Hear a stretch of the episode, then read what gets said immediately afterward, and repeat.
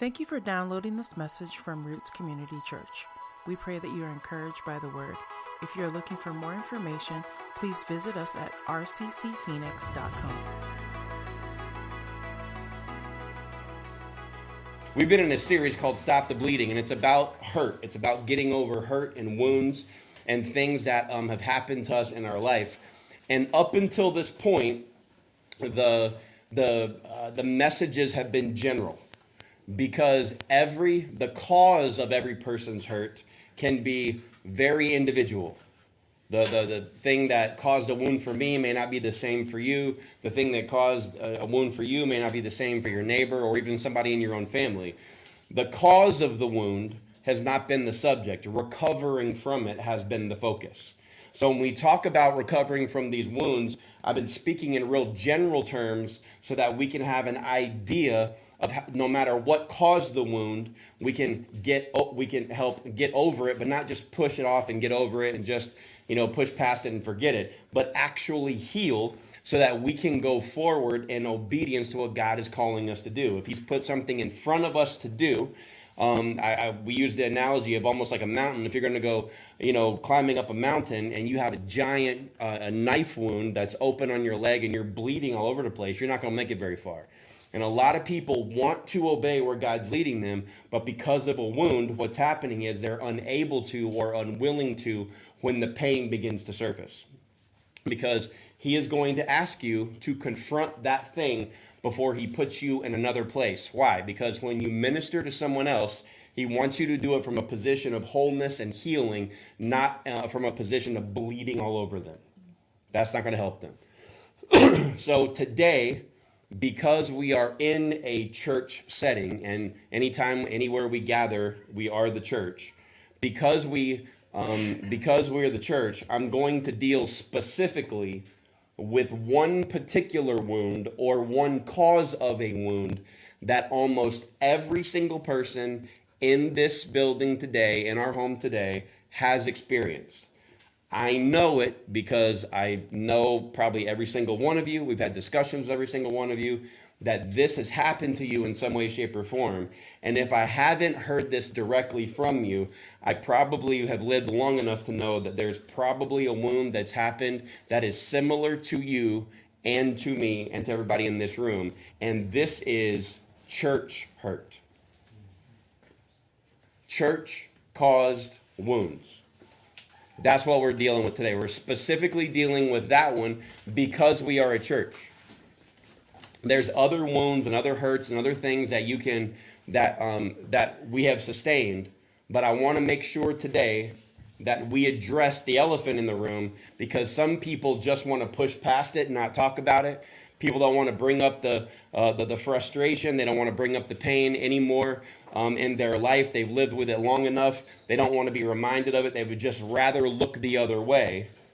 And the goal today is not to just to, to pull out the you know the, the biggest hurtful thing that you have and make you weep on the floor. That's not the goal of the of the the message today. The goal is to help you heal. Because every single person in this room has experienced this to one degree or another. Some of us have experienced it in a very like in a passing way. It was kind of hurtful but you didn't really get the full brunt and other people, you fell on the grenade, so to speak. You took the full blast. You took the full thing. I was exposed to this as a teenager early in my life. Um, I'm not going to go through the whole story because I've told it a couple times here over the last several years before, but as a summary, my father, who was a board member of a church that we went to from the time I was five until I was 16, um, was very, very involved. Our family was very involved at the church. We were there every time the doors were open and the doors were closed. We were the first ones in, last one out. We volunteered for everything. We were always there. Anybody else fit that description? Almost everybody else in this room. My dad desperately wanted to be in the ministry. He desperately wanted to be in the ministry for um, for uh, most of his life. Wanted to deal with young people and he informed the pastor that we were we were sitting under that um, he wanted to do that, but he never brought it up. Year after year goes by, there's not a word about it, and then my dad, who's the head deacon, um, finds out through a series of events that the pastor is stealing money um, from the offering. He took a lot of money over an extended period of time, almost $100,000. Um, that's a lot of money in today's standards, but this was back in the, you know, the, the Stone Ages in the 80s when there was, you know, jelly shoes and neon clothes, right? Um, but um, uh, it was worth even more then. It was uh, your dollar went much further in the 80s than it does today. If you did not know that, it did it. Uh, it went further a year ago than it did now. Saw a meme this week that showed a ten dollar bill. Said these new one dollar bills cost them. Yeah, it's because they they buy less. He got the joke. Thank you. but my dad caught the guy who the pastor stealing money and confronted him. Pastor freaked out, screamed, yelled, hollered, threw things, went nuts, acted a complete fool and uh, you know just said all kinds of hurtful things and so he called my dad the next day and said can i meet with you? And he came and met with him and he said hey i um know what we talked about yesterday and i apologize. I kind of freaked out a little bit here but um didn't you tell me a while ago that you wanted to be in the ministry? Didn't you tell me that there was a job that you wanted to do your whole life? And we never really had an opening, but we have an associate pastor opening now. And if you want to take that job, I would be happy to give it to you, give you a good salary. And the only thing I'm asking is that this other thing that you have discovered would just fall by the wayside. He bribed him, tried to bribe him. Can you, be, can you imagine being forced to choose between your dream and your integrity? By the person who's supposed to be your protecting and teaching and leading, loving shepherd. Sent my dad in a tailspin because he didn't choose it and never got an opportunity to do ministry ever again in his life. I remember sitting at the sound booth as a kid, wanting desperately to stand up and scream, and I was running sound and turned off all the mics. And as they read the church vote and announced that the pastor would stay I went down to the front and stood in front of the mic and yelled as loud as I could, Hey! I was going to ask everybody why they were so happy that the church just split. Because the people were cheering and shouting and screaming, The cancer has been removed. Talking about the Poole family. My dad yanked me to the ground and dragged me back to the pew and said, Son, there's no point. And I broke because my entire world had been there. All the youth camps, all the children's services, all the donations, all the sacrifices, the Christmas tree lots, the everything that we did, it was a deep defining wound for me that it took me a very long time to get over because I decided at that point, if this is what all y'all church folks are about, I don't want nothing to do with y'all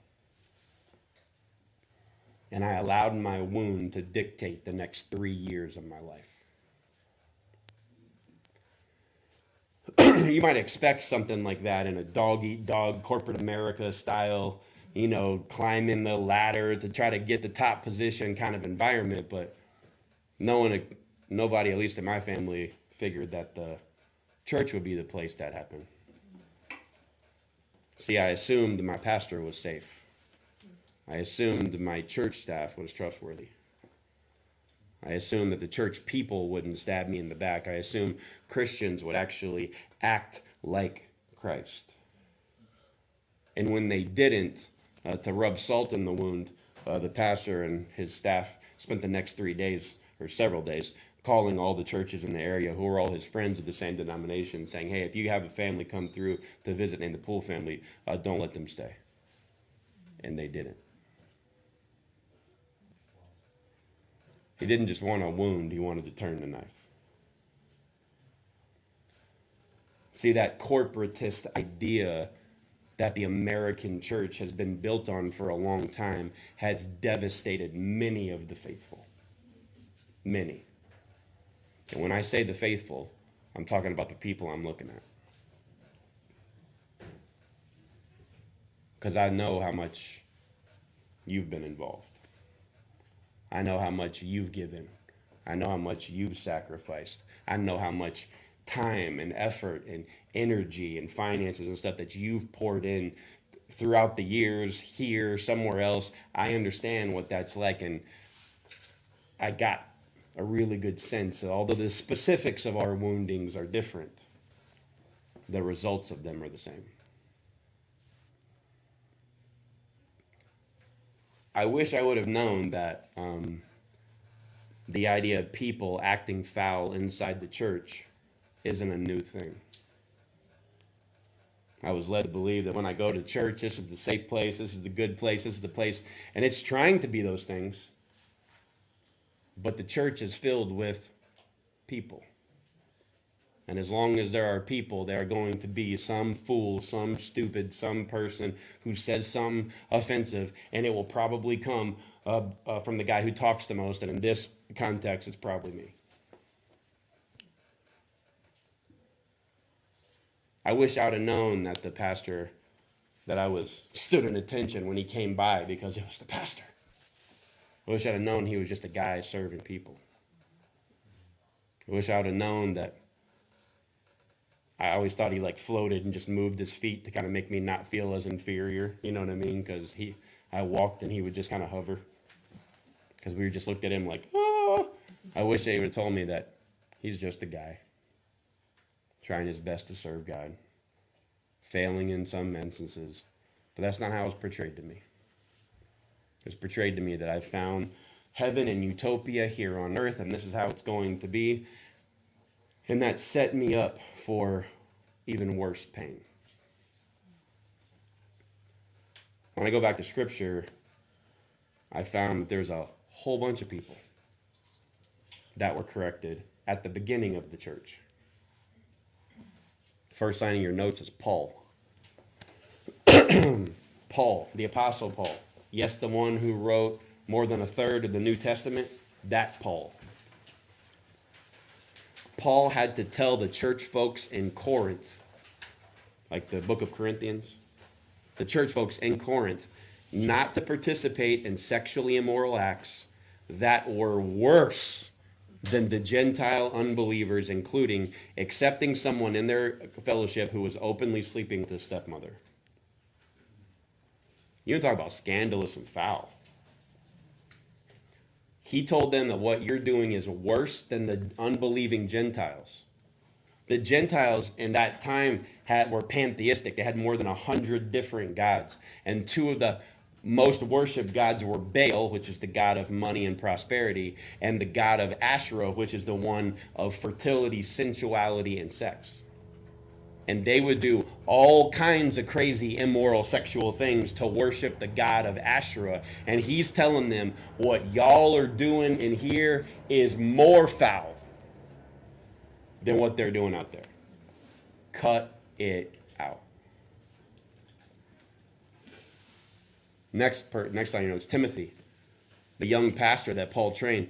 Timothy had to openly push back on false teachers that were in his church who tried to convince other church folks of unscriptural beliefs.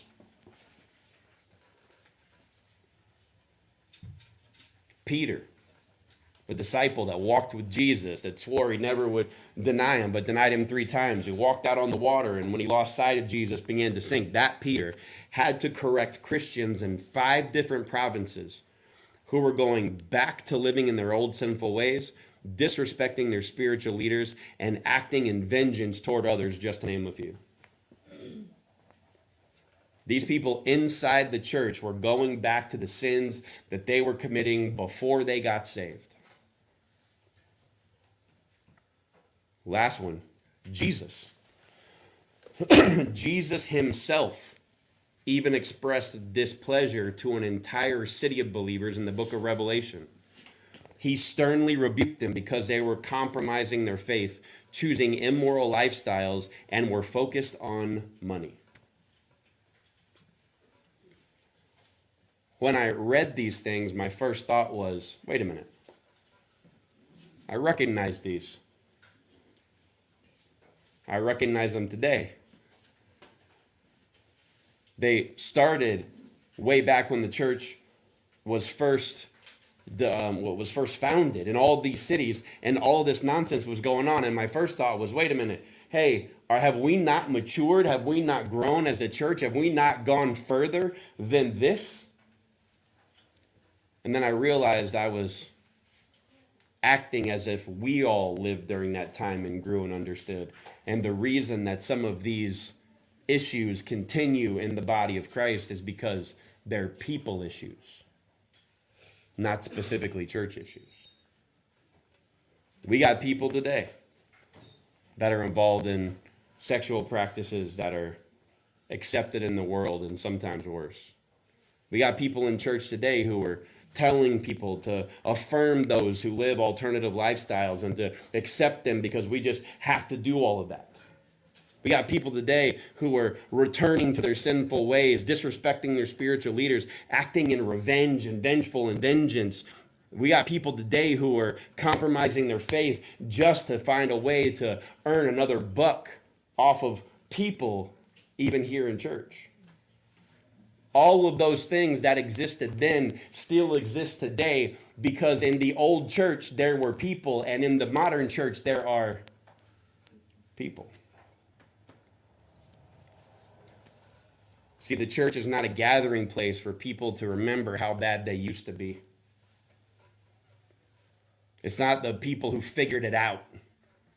And all, all it is that people have figured out that they're sinners and need a Savior, and now they need to be discipled and grow and have deeper roots in Jesus and to produce fruit as they grow in Him.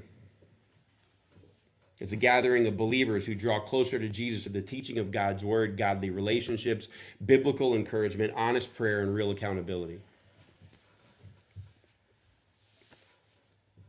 These four examples that I just gave you of Paul, of Timothy, of Peter, of Jesus in Scripture, they let us know that the experience with church was imperfect then and as it is now. It's an admission that church people are, in fact, people and people have full potential to sin, succumb to temptation, and possibly hurt each other. I want to be real clear about this. Just because it happens inside the church as well as outside the church doesn't mean that the wounds sustained from other believers are acceptable. They are not. I don't want to dismiss the fact of how it knocked you off course, because it knocked me off course, way off course. It did it again when I sustained two more of these desperate wounds with people I looked up to as spiritual fathers and grandfathers. It was brutal. What we have to do is still use the discernment and the wisdom that God has given us the Spirit of God that lives inside of us, that guides us, we need to still use that even though we're in the presence of other believers. I'm not telling you to build a wall. I'm not telling you to keep people at an arm's distance and never trust them. No, we're going to talk about that in a second. What I'm telling you is if there's someone that you know is dealing with gossip, it's probably a bad idea to confide your secret in them. They shouldn't be gossiping in the church. You're exactly right. But every single person is at a different stage of their relationship with God. They're at a different maturity level, and we have to understand that when we walk in the building. Everybody, we want you here. We want you to grow. But the level of conversation for someone that's been saved for six months is different than someone who's been saved for 20 years. Why? Because there's some things that you understand as you've matured with the Lord that you may not understand when you're new to his service. So, why are church wounds so devastating?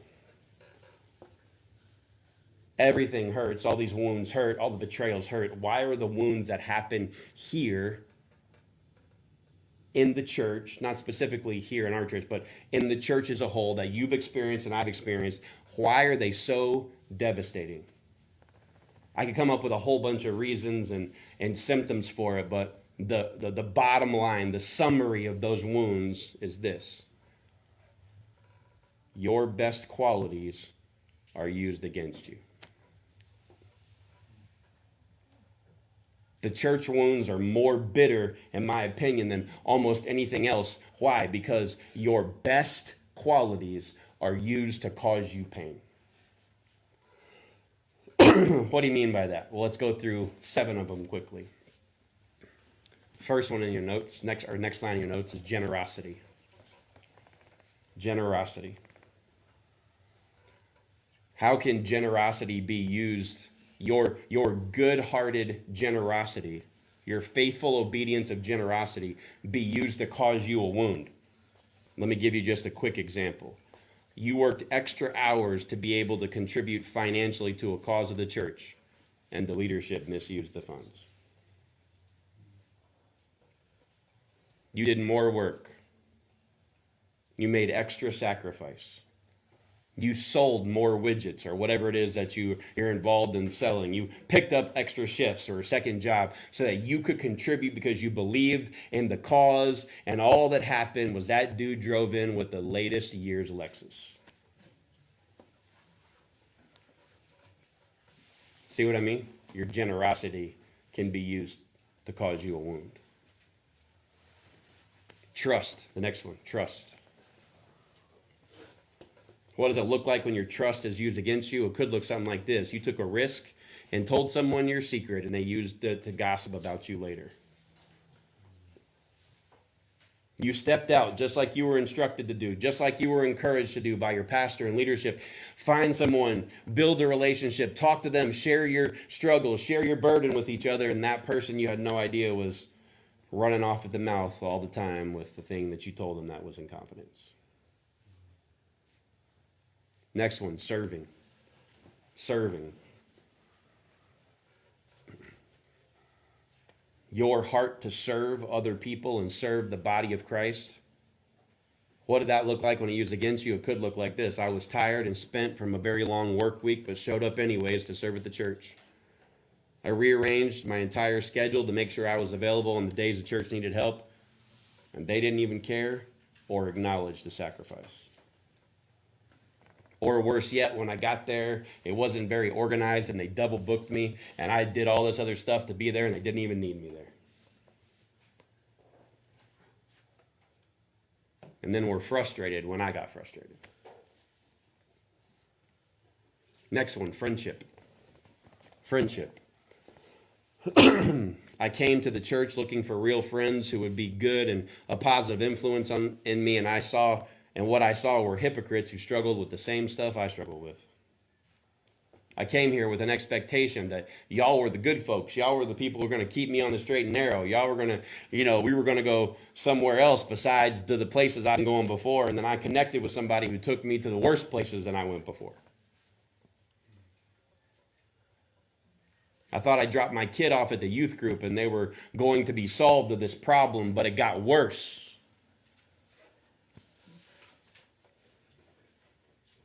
Here's the big one pastors. Pastors. How can a gift to you be used to cause you pain?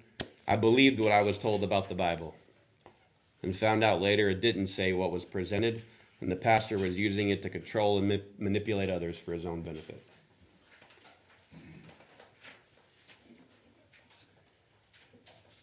Anybody ever heard that story? Let me ask a deeper question. Anybody ever lived that story? Yeah. Grace, the next one, grace. I thought I would find forgiveness at church, and I admitted my struggle with a certain sin. Then the church people alienated me. Matt, does this happen? Absolutely. I watched it with my own eyes as an 18 year old youth pastor in the panhandle of Florida when a girl left our youth group. She was 17 years old and disappeared. And she was one of the people that we all liked and a real big personality. And she disappeared and came back several months later, visibly pregnant and very unmarried. She walked in the back of the building and sat down in the pew and next to two people that she knew from several months earlier and they looked at her looked at her stomach picked up all their belongings and moved to sit somewhere else because they couldn't be next to that wretched sinner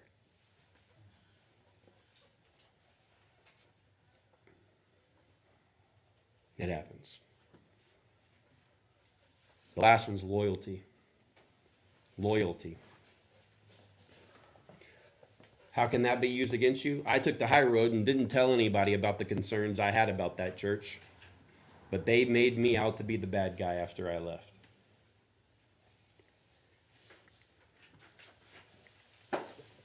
These are, this is not an extensive, exhaustive list of all the things that are good that can be abused in you, or the good characteristics, or the good expectations, or the good um, uh, character traits that you want to exhibit when you come to a church that can be used against you. These types of wounds are especially bitter because you had a great tool in your hand. Someone turned and caused you pain with it. These types of wounds have multiple repercussions, but we're only going to talk about two. Number one in your notes. This is the next line. Unholy promises. Unholy promises. if you go to see a counselor, they will probably refer to these things as inner vows, but because we're specifically dealing with the church and the church wounds today, I'll, I'll I want to rebrand them as unholy promises. Faith, trust, safety, connection, service, sacrifice, generosity, thinking the best of others, and things like that. We do these things in church, and when they are abused, we have a tendency to promise ourselves that we'll never participate in those areas again. What does an unholy promise sound like? There's four bullet points here for you. I'll never trust again. Let me get more specific. I'll never trust a church again. I'll never trust a pastor again. I'll never trust a person who said, they are a quote unquote believer or Christian or follower of Jesus. I'll never trust them fools again. Unholy promises, the next one sounds like this I'll never give again. I'll never give again. I know where that money went, and it was wrong. I know what they did with it, and it was unethical. I know where they spent it. And man, if I'd known that, I never would have done it. I helped a person with a ride, and then when I needed help, they didn't help me. I gave them my time, and when I asked for uh, reciprocity, it never came back. The giving is about money. There is a financial aspect to that, but also other aspects of your life and your time that were also misused. What's an unholy promise sound like? I'll never serve again. I'll never serve again. I will never go there and help out another place again. I don't care what you say. I don't care what denomination it is. I have seen how they how people treat their volunteers. They weren't personable. They were just a cog in the wheel. They were just used to drive the machine forward. And I'm not going to be a part of that nonsense anymore because I'm tired of being used and then left for nothing. It also sounds like I'll never believe again. I'll never believe in people. I'll never believe in that scripture. I'll never believe in that pastor. I will never believe in that Bible. I will never believe in that kind of God. I will never believe these people again. You can bring me here. You can force me to come. You can twist my arm. You can guilt me into to coming to the service. It don't matter what you do. I'll never believe in those people again. I'll never believe what they have to say Again, these things are unholy promises, promises I made to myself because of my wound. And when those wounds turn into unholy promises, they begin to bleed, and that bleeding turns into number two, which is a very deadly vice becoming cynical. becoming cynical. Cynicism is the blood that pours from untreated wounds.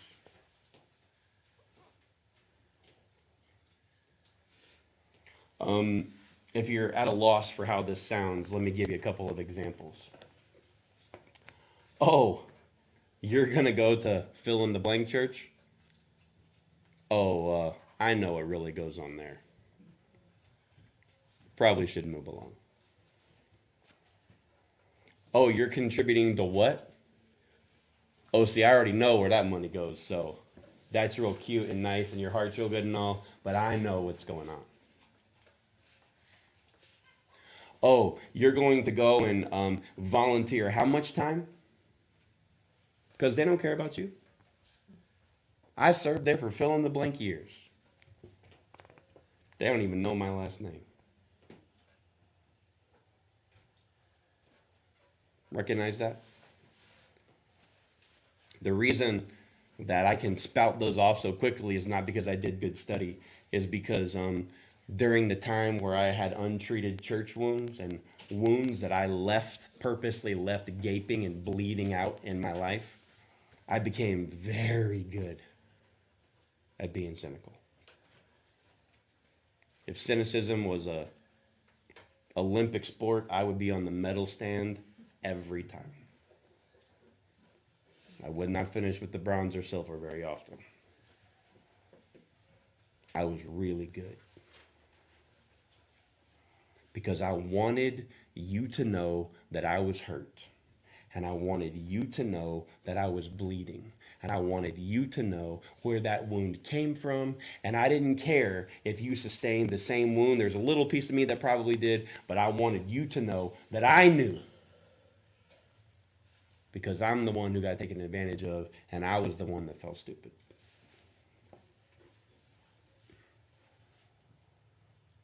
It's like the salt in the wound after the wound, right? I feel dumb. How did I miss that? I wouldn't have let anybody else talk to me that way. I wouldn't have let anybody else treat me that way. I wouldn't let anybody else say that kind of stuff and take it as deep to heart as I did there. What was the matter with me? And then the extra little depth on top of the, the good thing that you had being used to cause you pain is now the fact that you're left looking and feeling wildly small.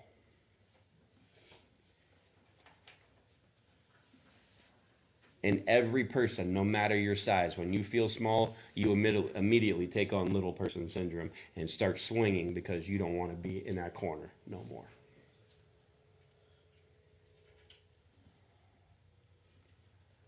That's cute that you want to go to church. That's oh that that's cute. I don't do that anymore because I know what it's really like.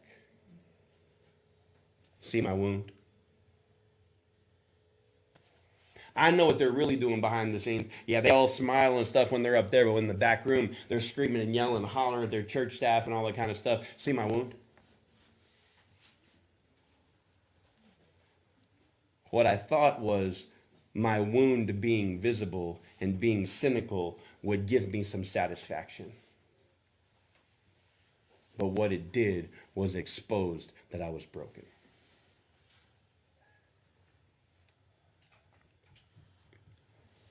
Our culture has turned cynicism into a virtue. If you don't believe me, open Twitter for Twitter for 30 seconds. Snarky, cynical responses to people you don't even know because because you can just lash out with the best of them. Bro, you're bleeding. The worst thing about those church wounds that lead to unholy promises, that bleed out in cynicism and everything you do, is that cynicism prevents us from acting in true love.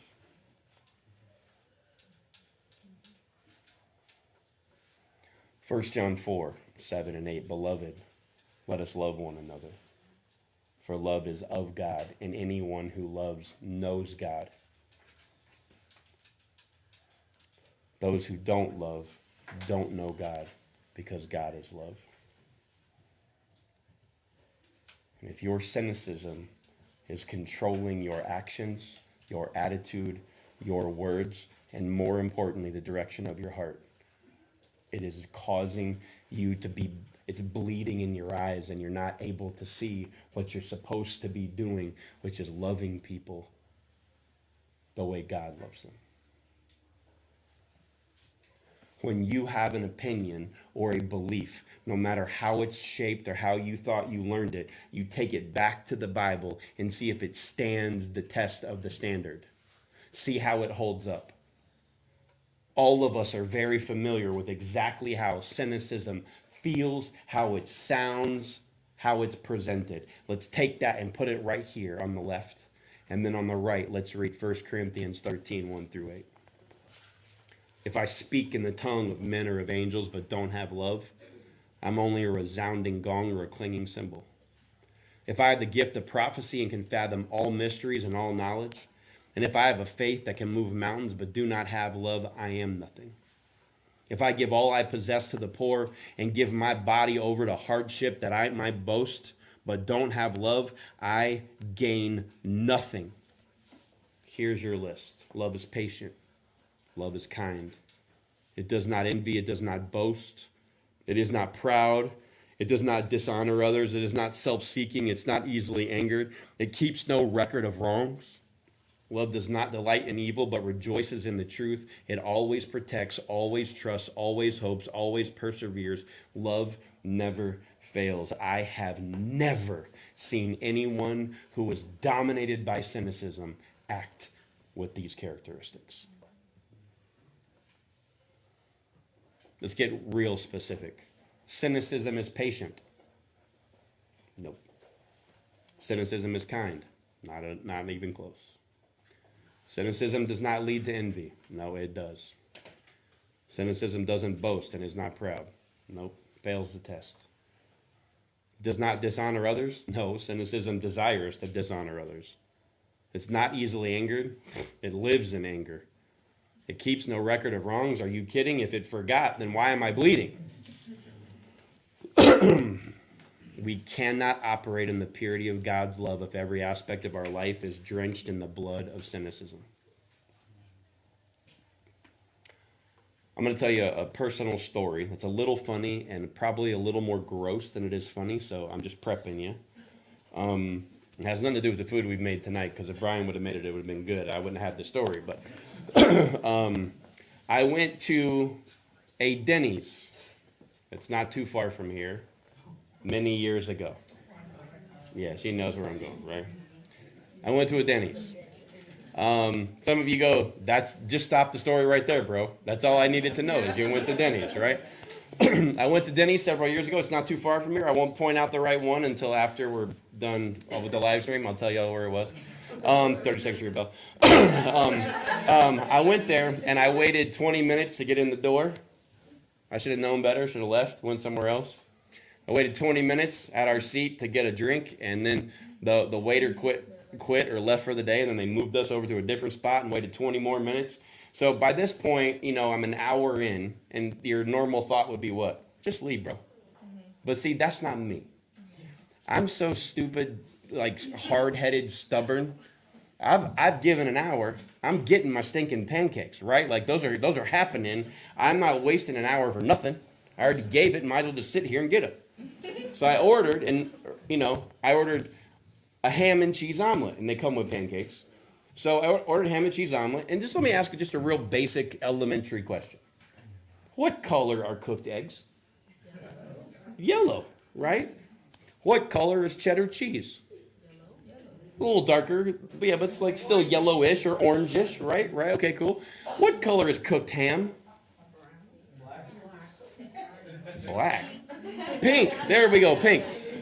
not bacon, not you overcooked bacon people again. Um, but like if you just take some ham and you chop it up, right, little chunks of ham, like you put in an omelet, it's pink.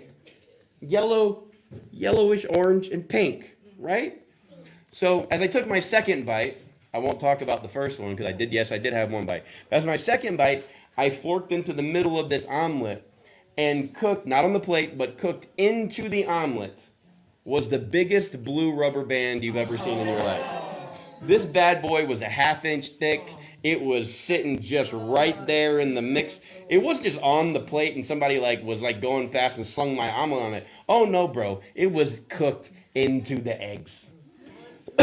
this was nasty, right? So I went up to the front desk and the manager was real rude. You're gonna have to wait, sir. I have a long line of people here that need to be served. I'm like, no problem. Because next to him was that bar you're supposed to sit at, the breakfast bar with the stools that don't move. You know what I'm talking about? So I just set it there and turned it so the big line of people who were trying to come to the restaurant could see. And then one by one they would go.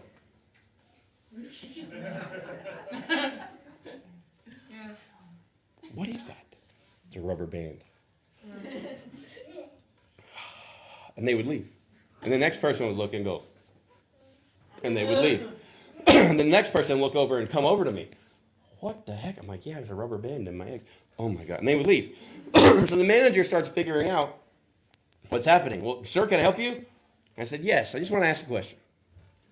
Does every ham and cheese omelet come with the optional blue rubber band? Because I did not order it and did not expect it to be in my omelet. And he goes, Oh my gosh, let me get you another one. I'm like, Another one? No, bro, no. Take it off my bill and give me our check. I want to leave. I don't know what's going to happen to me if I keep eating here, right? now, true story, kind of funny, mostly gross, right? I told you, lived up to the billing. Let's stop for a second. And let's say at that moment, I walked down into the parking lot and I said, That's it. I will never go to another restaurant ever again. Would I be ridiculous? Yes. Because I wouldn't know about Little Miss, the best barbecue spot that's right down the road from me. Oh yes. Yeah, it's good. Oh, see, oh, yeah. I got an amen on that one. The whole message been quiet. and Now, talk about Little Miss. Amen, brother. Amen, amen. I wouldn't know about Enfuego Taco. I wouldn't know about the better, the best breakfast spot I've ever been, which is on 32nd Street and Thunderbird at the original breakfast house, right? if I were to walk out of there and be like, I went to a restaurant, it's nasty, I'm not going back to any of them, all y'all would roll your eyes, and be like, bro, you're being unreasonable.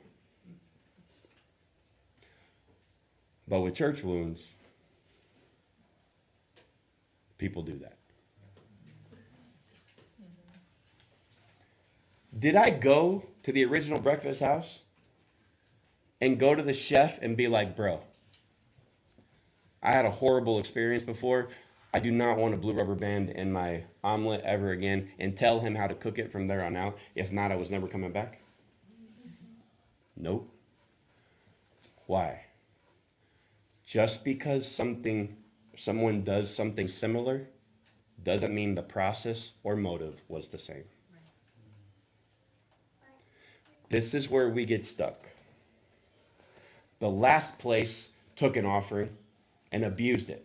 So every time I see somebody take an offering, I assume there's still a blue rubber band in the middle of it. It wasn't a one off nasty encounter.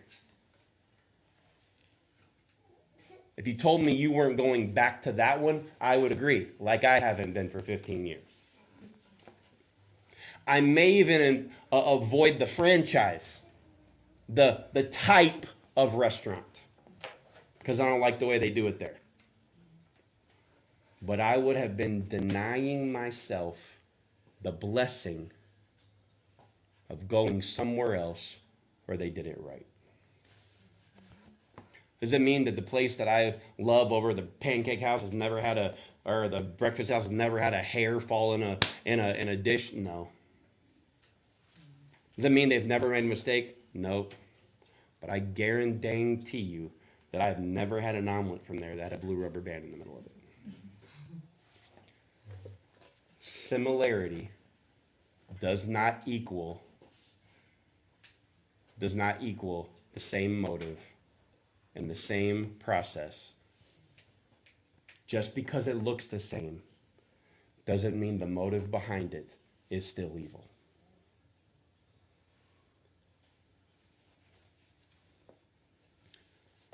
Just because someone else does something similar doesn't mean they're exactly like the one who caused me the wound.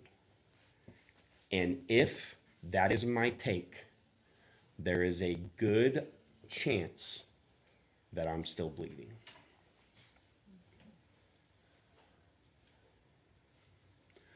You might still be bleeding from that church wound if you flinch at offering time or discussions about money in the church.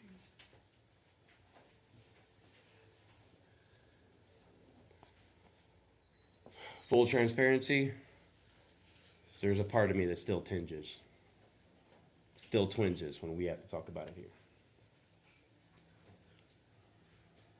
If you still roll your eyes at testimonies, I've seen all those guys. I want to give honor to God and the, and the pastor and the mother of the church and every all y'all and all this stuff. And God changed my life and gave me a new job this week and all this kind of stuff. Bro, I know what they've really been doing. I don't let them people stand up there and be doing all that nonsense. It's just garbage. If you still roll your eyes at the testimony of God delivering someone else, you might still be bleeding. If you only participate on a surfacey level, refuse to get deep involved in anything that your next church or next fellowship of believers does. If you refuse to get involved in it past a certain depth, um, might still be bleeding. If you send your spouse or family to the event, because you can't stand being reminded of what you used to do in the church. We want to help, we want to be represented, but I ain't going again because I know exactly what happens when you go do X, Y, and Z. I've been through that. Might still be bleeding. If you look for ways to complain because you were optimistic before and you have made a promise that you'll never be optimistic again, you might be still bleeding. If you have allowed cynicism to replace your faith, you might still be bleeding.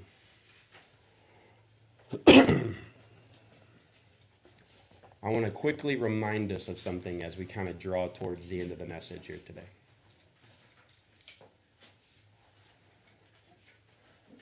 Our dependency. Our dependency. Many of us, good hearted, well intentioned, wanting to serve, we allowed our dependency to be on the church 501c3 organization and the people who directed it instead of on Jesus. Why did it hurt so bad? Because I thought serving them was serving God. Oh, my friend. That's what we call idolatry. If your faith is doing good, as long as Matt's faith is doing good, my friend, you put me in a dangerous position and you are living, living in a way that is setting you up to be hurt again. I'm not going to do something on purpose to try to hurt you. Won't do it on purpose. Will I do something or say something stupid that might cause you some kind of pain? Probably, because I'm human. I'm not asking you to let it to to just brush over it, never say it to me. Come and tell me. Come and tell our board members. Come tell Ryan. Come tell Selu. Come tell Nina. Come tell Brian or Sammy. Come tell somebody.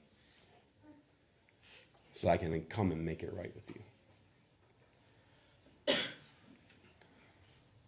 But the reason the enemy uses this specifically is because if you have been given a tool that will fix almost every situation you face, if you have been given the tool or the gift of generosity, the gift of a servant's heart, the gift of teaching, the gift of whatever that is, you've been given a gift. Once you get hurt with it, the tendency is for you to put it down, put it in the toolbox, and say, I'm not bringing that out again. And if you do that, the enemy wins. He has convinced you that the best thing about you is going to cause you pain. So put that good thing away. It's his way of deceiving you into impotence.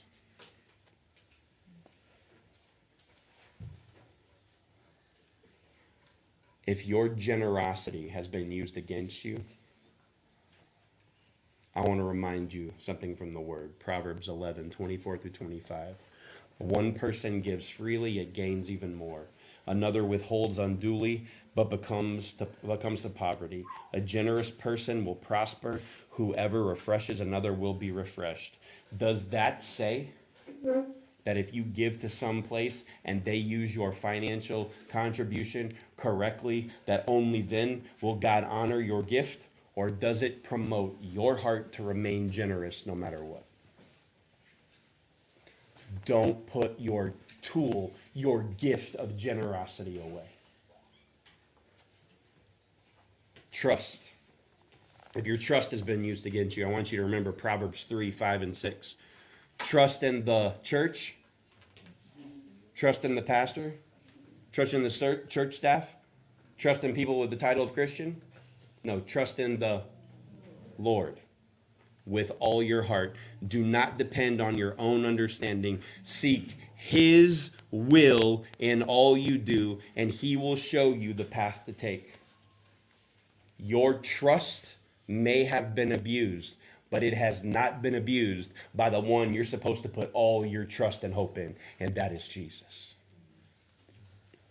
Don't put your tool and your gift of trustworthiness away. Serving. If your serving has been used against you 1 peter 4.10 god has given each of you a gift from his great variety of spiritual gift. Use them well to serve one another. Does that say use them well to serve only certain people that you deem worthy of receiving your gift? No. It says serve them well. Serve all of them. Don't put that tool and that gift of service away.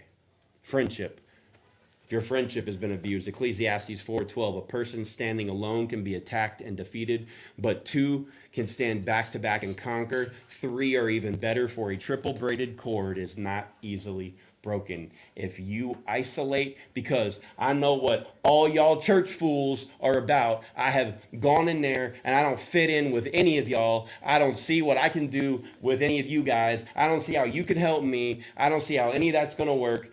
if that is you and you are isolating and standing off by yourself, you are vulnerable to be picked off by the enemy. Don't stay alone because one person or two people badmouth you or talk bad about you in the church.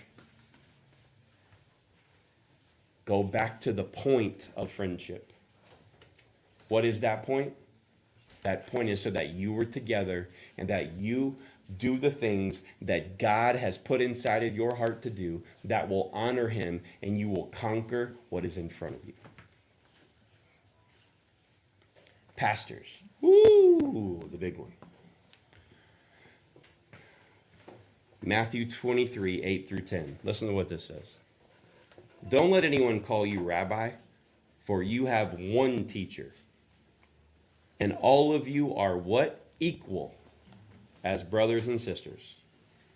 Don't address anyone here on earth as father, for only God in heaven is your father. And don't let anyone call you teacher, for you only have one teacher, the Messiah.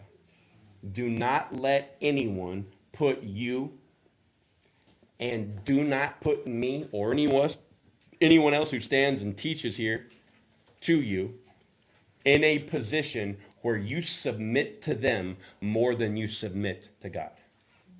Because if the person you're submitting to asks you to do something that is against Scripture or dishonors God, is against what you know His teachings to be, if I or anybody else who, who, is, who is in the title of pastor comes to you and tries to elevate myself as you have to ask me before you get married. You have to ask me before you go be obedient to what God has put in your heart to do. You have to get my permission before you take the job. You have to get my sign off before you move and go somewhere else. And I have to know exactly where you're going.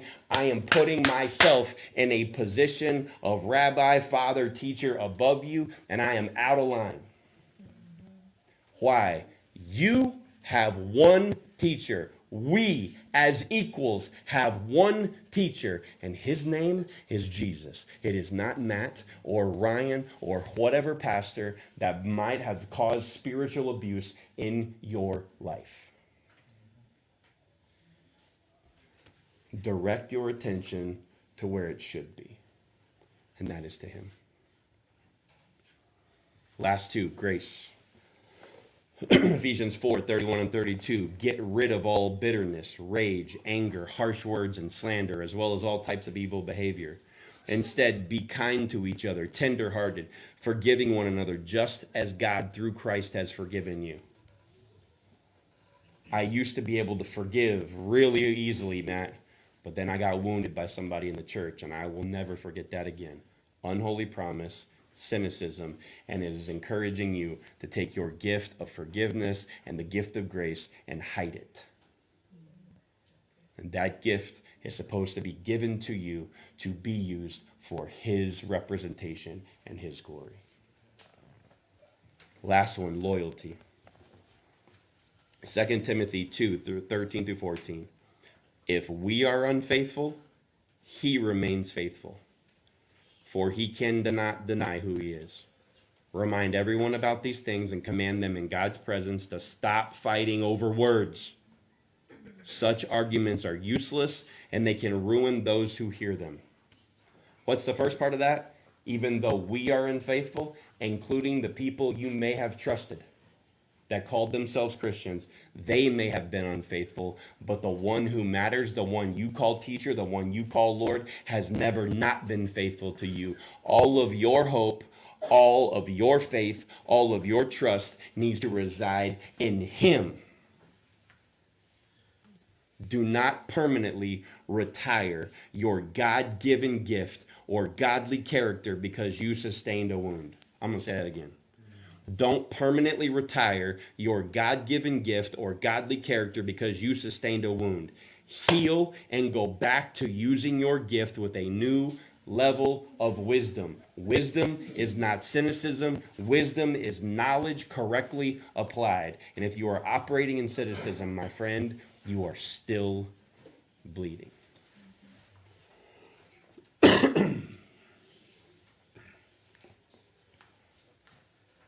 So now what?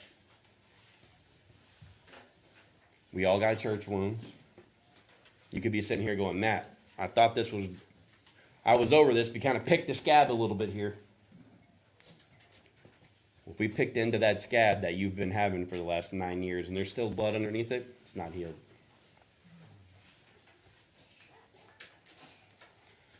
If you've been wounded by somebody in the church, somebody who wore the title of pastor or church staff or church leader or Christian or brother and sister in Christ, I want to be the first one to tell you, man, I'm sorry.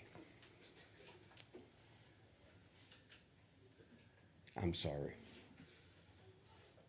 It's vicious. It's bitter. It's hurtful.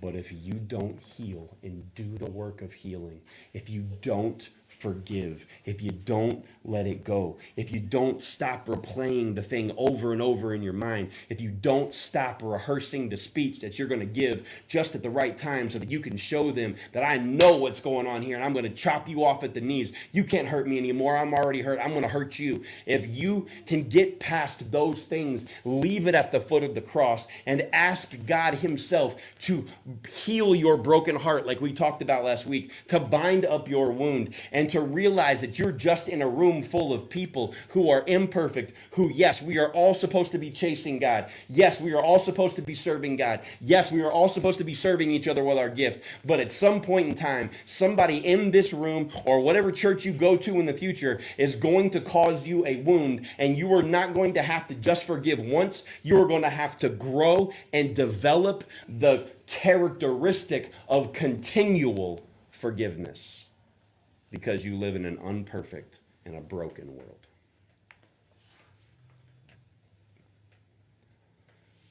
So we can be known as a gathering of wounded people who continue to bleed on each other, or we can be known as people who are healed, whole, and free to do everything that God lays in front of us to do.